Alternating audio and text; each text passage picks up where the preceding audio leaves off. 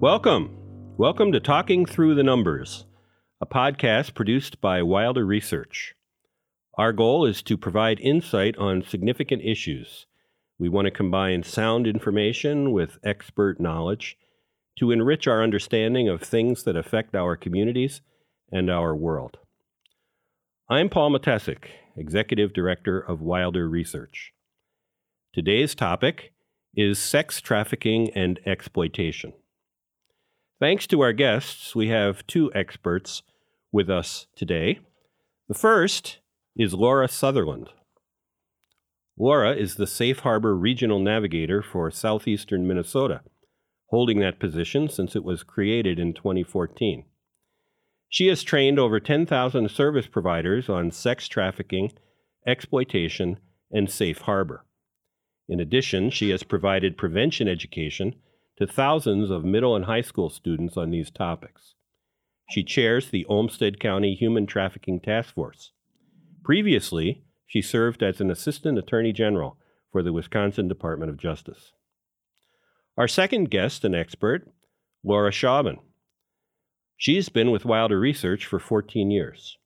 She co leads the evaluation of Safe Harbor, Minnesota's statewide initiative to address commercial sexual exploitation. She also has lived experience as a survivor of child sex trafficking.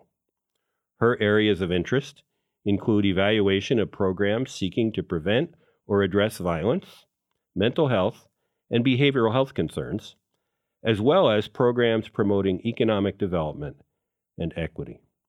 So, thank you and welcome. Today's topic is sex trafficking and sexual exploitation. Laura and Laura, could you briefly explain what we mean by sex trafficking and sexual exploitation? For purposes of our discussion today, how would you define that? Well, so the terms are often used interchangeably, but they're different. So, sexual exploitation is the exchange of sex for money or something of value, such as housing. And, and sex trafficking is when that money or something of value goes to a third party. And they both fall under the umbrella of commercial sexual exploitation. I think uh, an example that we see a lot in our work with our clients in terms of sexual exploitation is just what Laura was mentioning that uh, sex for a safe place to stay on any given night. You know, as we all know, unfortunately, we have far too much homelessness here in Minnesota, and sometimes that warm bed and place to stay is, is pretty important. Mm-hmm. Now, Minnesota has Safe Harbor, which is an initiative, a program. What, what is that doing related to this? Safe Harbor is Minnesota's statewide umbrella program for addressing both exploitation and trafficking in our state. We're very fortunate our legislature has appropriated millions of dollars for services for victims and survivors, ranging from housing to legal services. And it also included um, the decriminalization of being sex trafficked for youth. So it used to be that if somebody was prostituting a youth, they would be un- in trouble under the law for um, exploiting a minor, but then the minor would also be in trouble under the law for quote unquote prostitution. And what the law did is say youth are youth and and that that's not a criminal act that's an act of vis- victimization. Sure. Now you, you use the word prostitution. How does that fit into our topic today? Is it the same different overlap I think that's a great question. I think for a lot of folks, when they hear that word prostitute, they think of someone who is perhaps willingly engaging in this, you know, sometimes maybe a working girl. Uh, but what we know is that uh, that is very, very rare, that for most folks, it absolutely is a matter of exploitation or trafficking. So here in Minnesota, we've really shifted that paradigm that we're not using that prostitution language anymore because we know better. Okay. Um, speaking of what we know, what do we know about sex trafficking and exploitation, or not know about how big a problem this is in Minnesota? We don't know very much at all about its prevalence, about you know how many people it's happened to. for a number of reasons because it's an act that's intentionally hidden on the part of the trafficker and because for the victims they um, are often groomed in a way that they believe that the person who is hurting them is in love with them or that it's their fault or in some way that they're the cause of the problem. And for other cases, like we heard in the research in one region where it was just considered quote unquote normal for youth to exchange sex for transportation. So there's some sort of norm around it that um, prevents the youth from knowing that it's a problem. So, so it's hard to it's hard to count because it's hidden for a number of different reasons. It's hard for everybody, in a sense, to identify, and therefore it's hard to count and get any good sound data on the prevalence. You're saying, sure, Laura Sutherland. Yeah. That said, thanks to Wilder and Safe Harbor, we are starting to collect some data on that. For the, the region that I work in, southeastern Minnesota, since Safe Harbor has been implemented, we have worked with over 300 victims of exploitation or trafficking. And certainly statewide, I think that's well over a thousand victims. Yeah, so as of March 2017, it was 1,500 victims. So we do have a count of the number of people served and and and we do know that it happens across the state and to people of all races and of all genders and of all incomes so we know yeah we know that piece of it yeah and laura, laura sutherland you, are representing southeast you mentioned southeastern minnesota just uh, how much of the state is that? How many counties? How many people? Twelve are? counties. Twelve counties, mm-hmm. so that would include Rochester, Rochester, Olmsted County, but but many others as okay. well. Twelve of the uh, eighty-seven counties. Okay, so uh, you both started to talk a little bit about numbers, uh, trends. What, uh, how would you characterize the major trends and the major issues that you're you're seeing? Well, one of the trends that uh, is very hopeful to us and that we're excited about is that we are seeing more and more service providers actually uh, begin to assess whether a person is at risk for either exploitation or trafficking. And those service providers range from law enforcement to social workers to probation officers to healthcare professionals. Okay, so uh, the, the various systems are getting involved, and the staff in those systems are starting to understand this better and to Definitely. Try to, try to definitely. Look. We've seen a huge shift since Safe Harbor was implemented in 2014 to now. I mean, one specific example of that I can offer is St. Mary's Hospital in Rochester has actually implemented a formal algorithm to assess each person that comes into the emergency room for whether they might be at risk for this. And that has absolutely less led to increased identification of victims and uh, importantly connecting them with the services that, that they need for once they leave the hospital hmm, that's impressive did, did they develop that on their own or did they get it from somewhere else that uh, that was an effort uh, internal at Mayo, um, but we're very pleased that they reached out to us at Safe Harbor too for for our input in that. Hmm. Uh, Laura Schauben, are there implications that you've uh, seen as a result of the the trends or the kinds of things that Laura Sutherland is talking about? Yeah, so um, through the evaluation, we've seen an increase in people's awareness around commercial sexual exploitation. We've heard qualitatively about um, incidents where um, hotels or schools have been trained and then more youth or young adults have been identified. So we've seen both an increase in training and then awareness and then identification, which is really ideally how it's been set up. And just to clarify, I know Laura Sutherland was mentioning that the, that the formal system was becoming aware.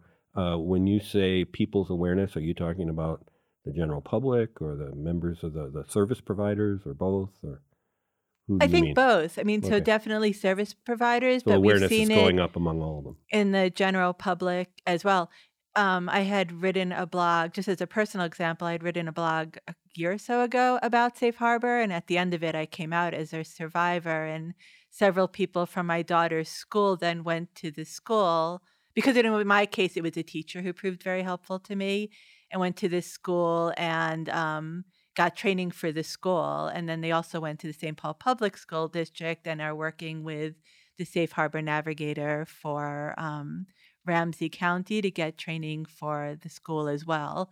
So you get to see these really lovely connections of, you know, awareness leading to people really wanting to do something and then something being done. Okay, so it sounds like there's some positive momentum uh, moving towards solutions. Uh, what is working in efforts to address sex trafficking and sexual exploitation? What could you point to as effective? Well, I think there's a number of things that are are working. Uh, we're we're very grateful, of course, for our law enforcement partners that are so critical to address this issue. We have many law enforcement agencies across the state who are proactive in doing undercover operations to identify both the buyers, purchasers, as well as the traffickers. Uh, we, we also have a, a, vigorous law enforcement response at the state level by the Bureau of Criminal Apprehension to provide additional resources to local law enforcement agencies on this. So um, that that's a that's an important element of our overall uh, response to trafficking and exploitation. One of the important elements. Laura Schauben, anything you would add to that? I would just go back to the piece about decriminalization and changing the framework to think about people who are being sexually exploited or trafficked as victims. I, th- I think that has been a large change and a really important one.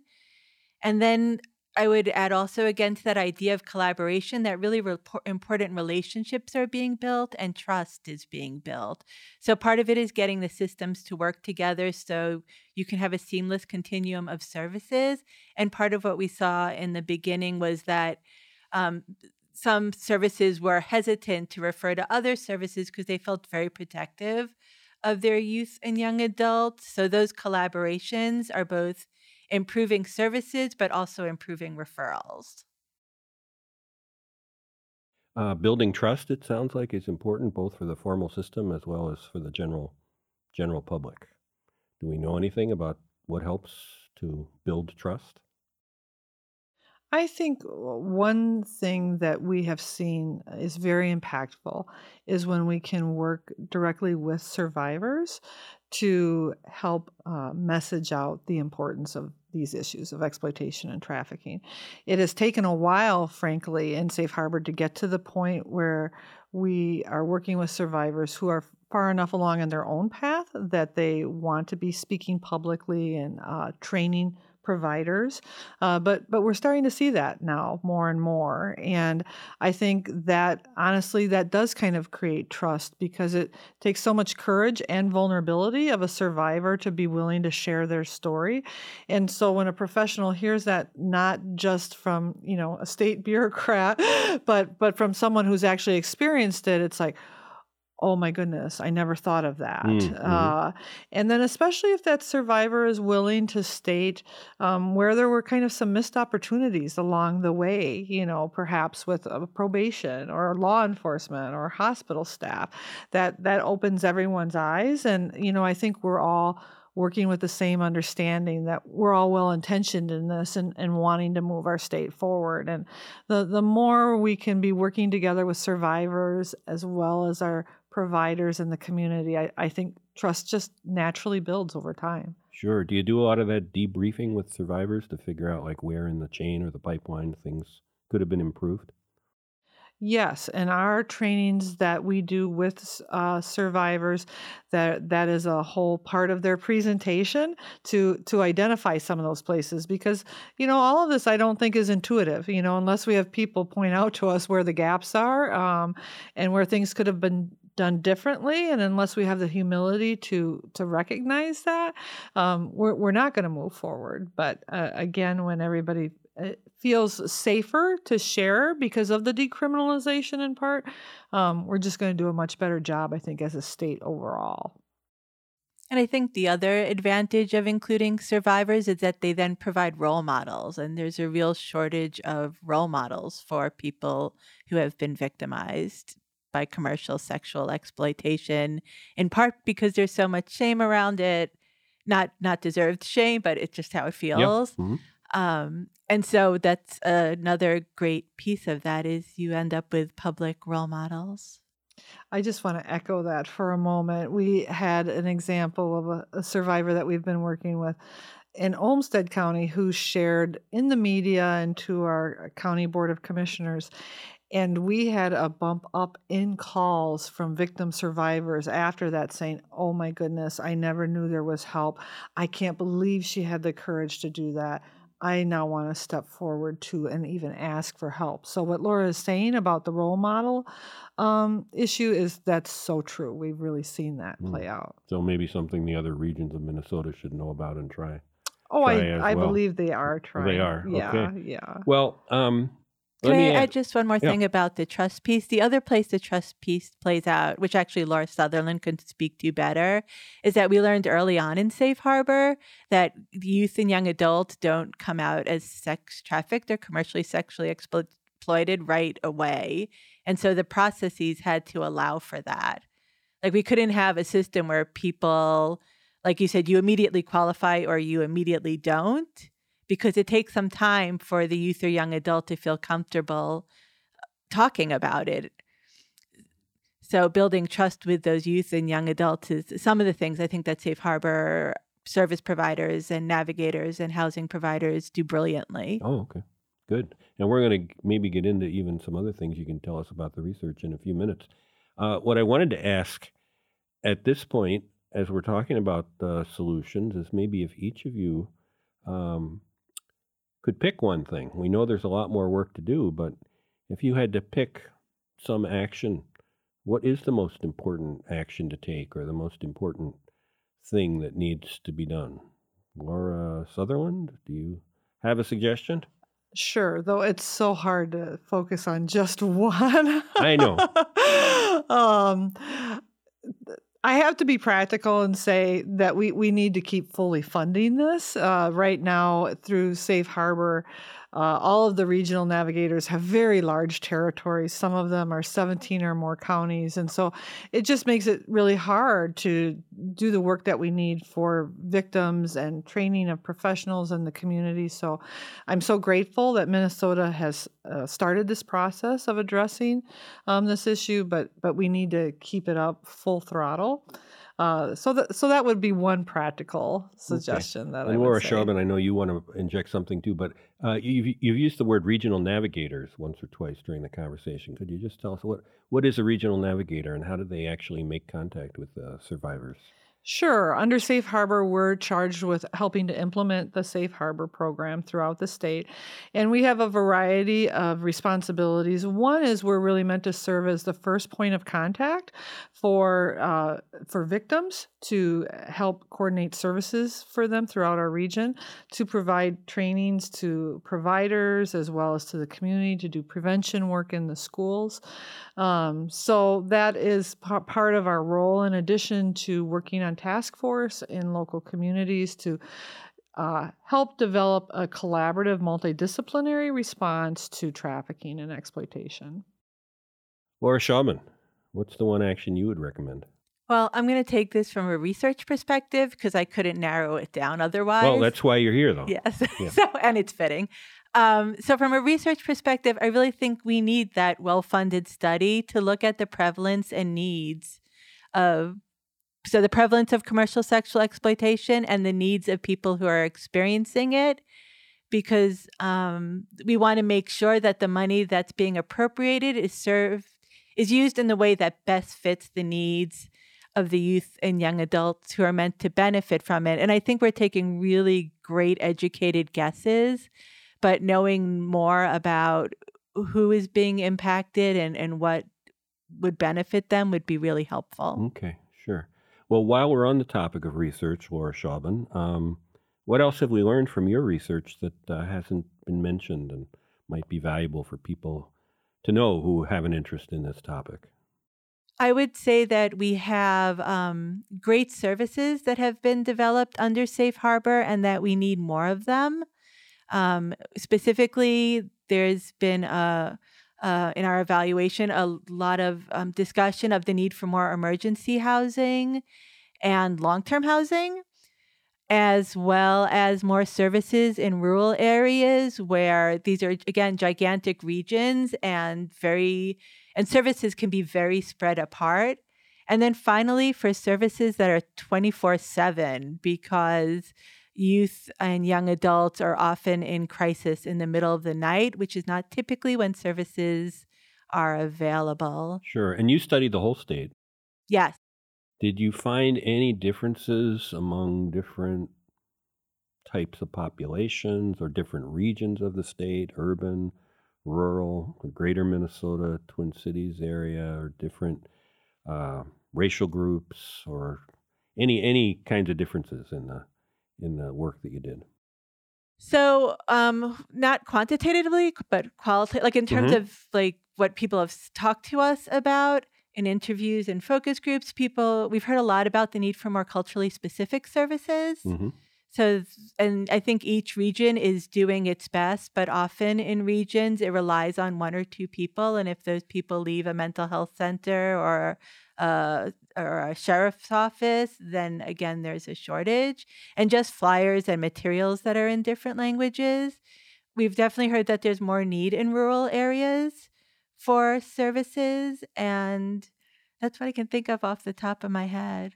Okay. One, one thing I'd just like to add to that is that uh, we really do need to keep uh, ensuring that adult survivors are not being lost along the way. Safe Harbor is a program designed for those individuals who are age 24 or younger. And there is quite a movement in our state right now to address the needs of adult survivors and victims. Uh, but certainly in our region, we are regularly receiving referrals for adults. And so, so we absolutely want to be able to take their needs into account as well. okay. Yeah, and only um, 17 and under is decriminalized. So while Safe Harbor can serve people 18 to 24, it's still a criminal action that they're being trafficked or exploited. So um, there's a lot of information out there about sex trafficking and sexual exploitation. What are the resources or sources of information that people should trust when they want to know about this issue? So I would say the Safe Harbor navigators are always a good place to start because their role is to really know their region and what's available. How would somebody find a navigator? Uh, I, I would echo Laura. I'll make a shameless plug for a Safe Harbor.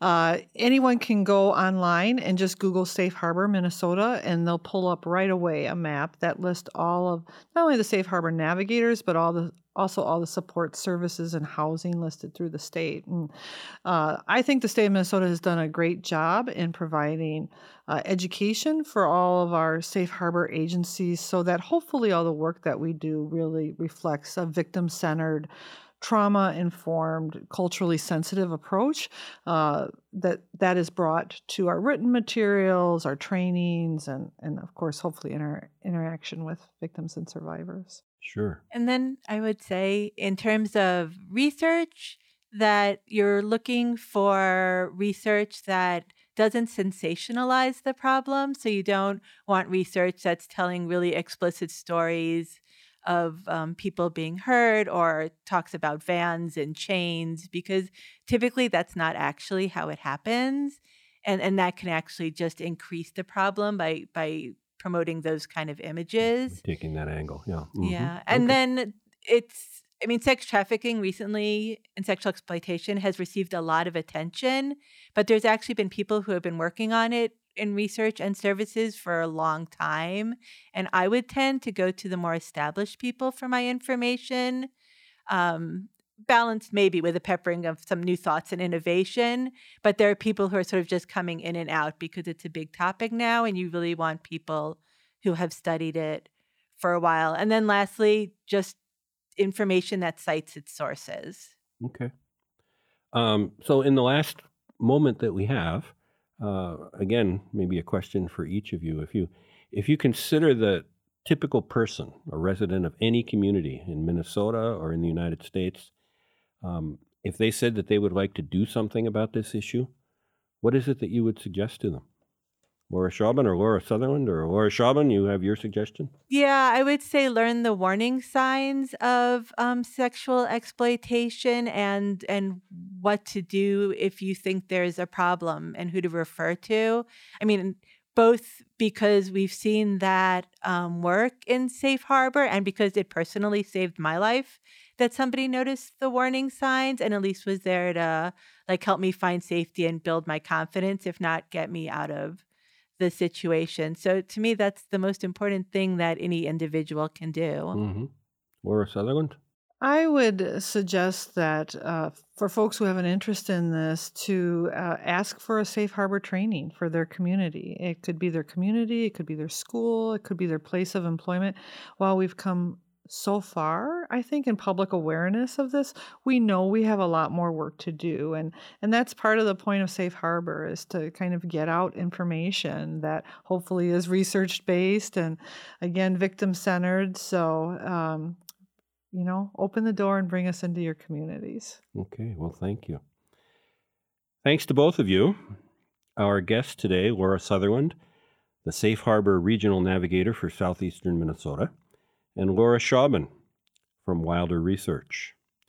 Please visit our website, www.wilderresearch.org, for more information on the topic.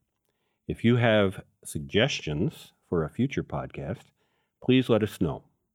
I'm Paul Mattessich from Wilder Research, and I look forward to talking through the numbers with you on other topics.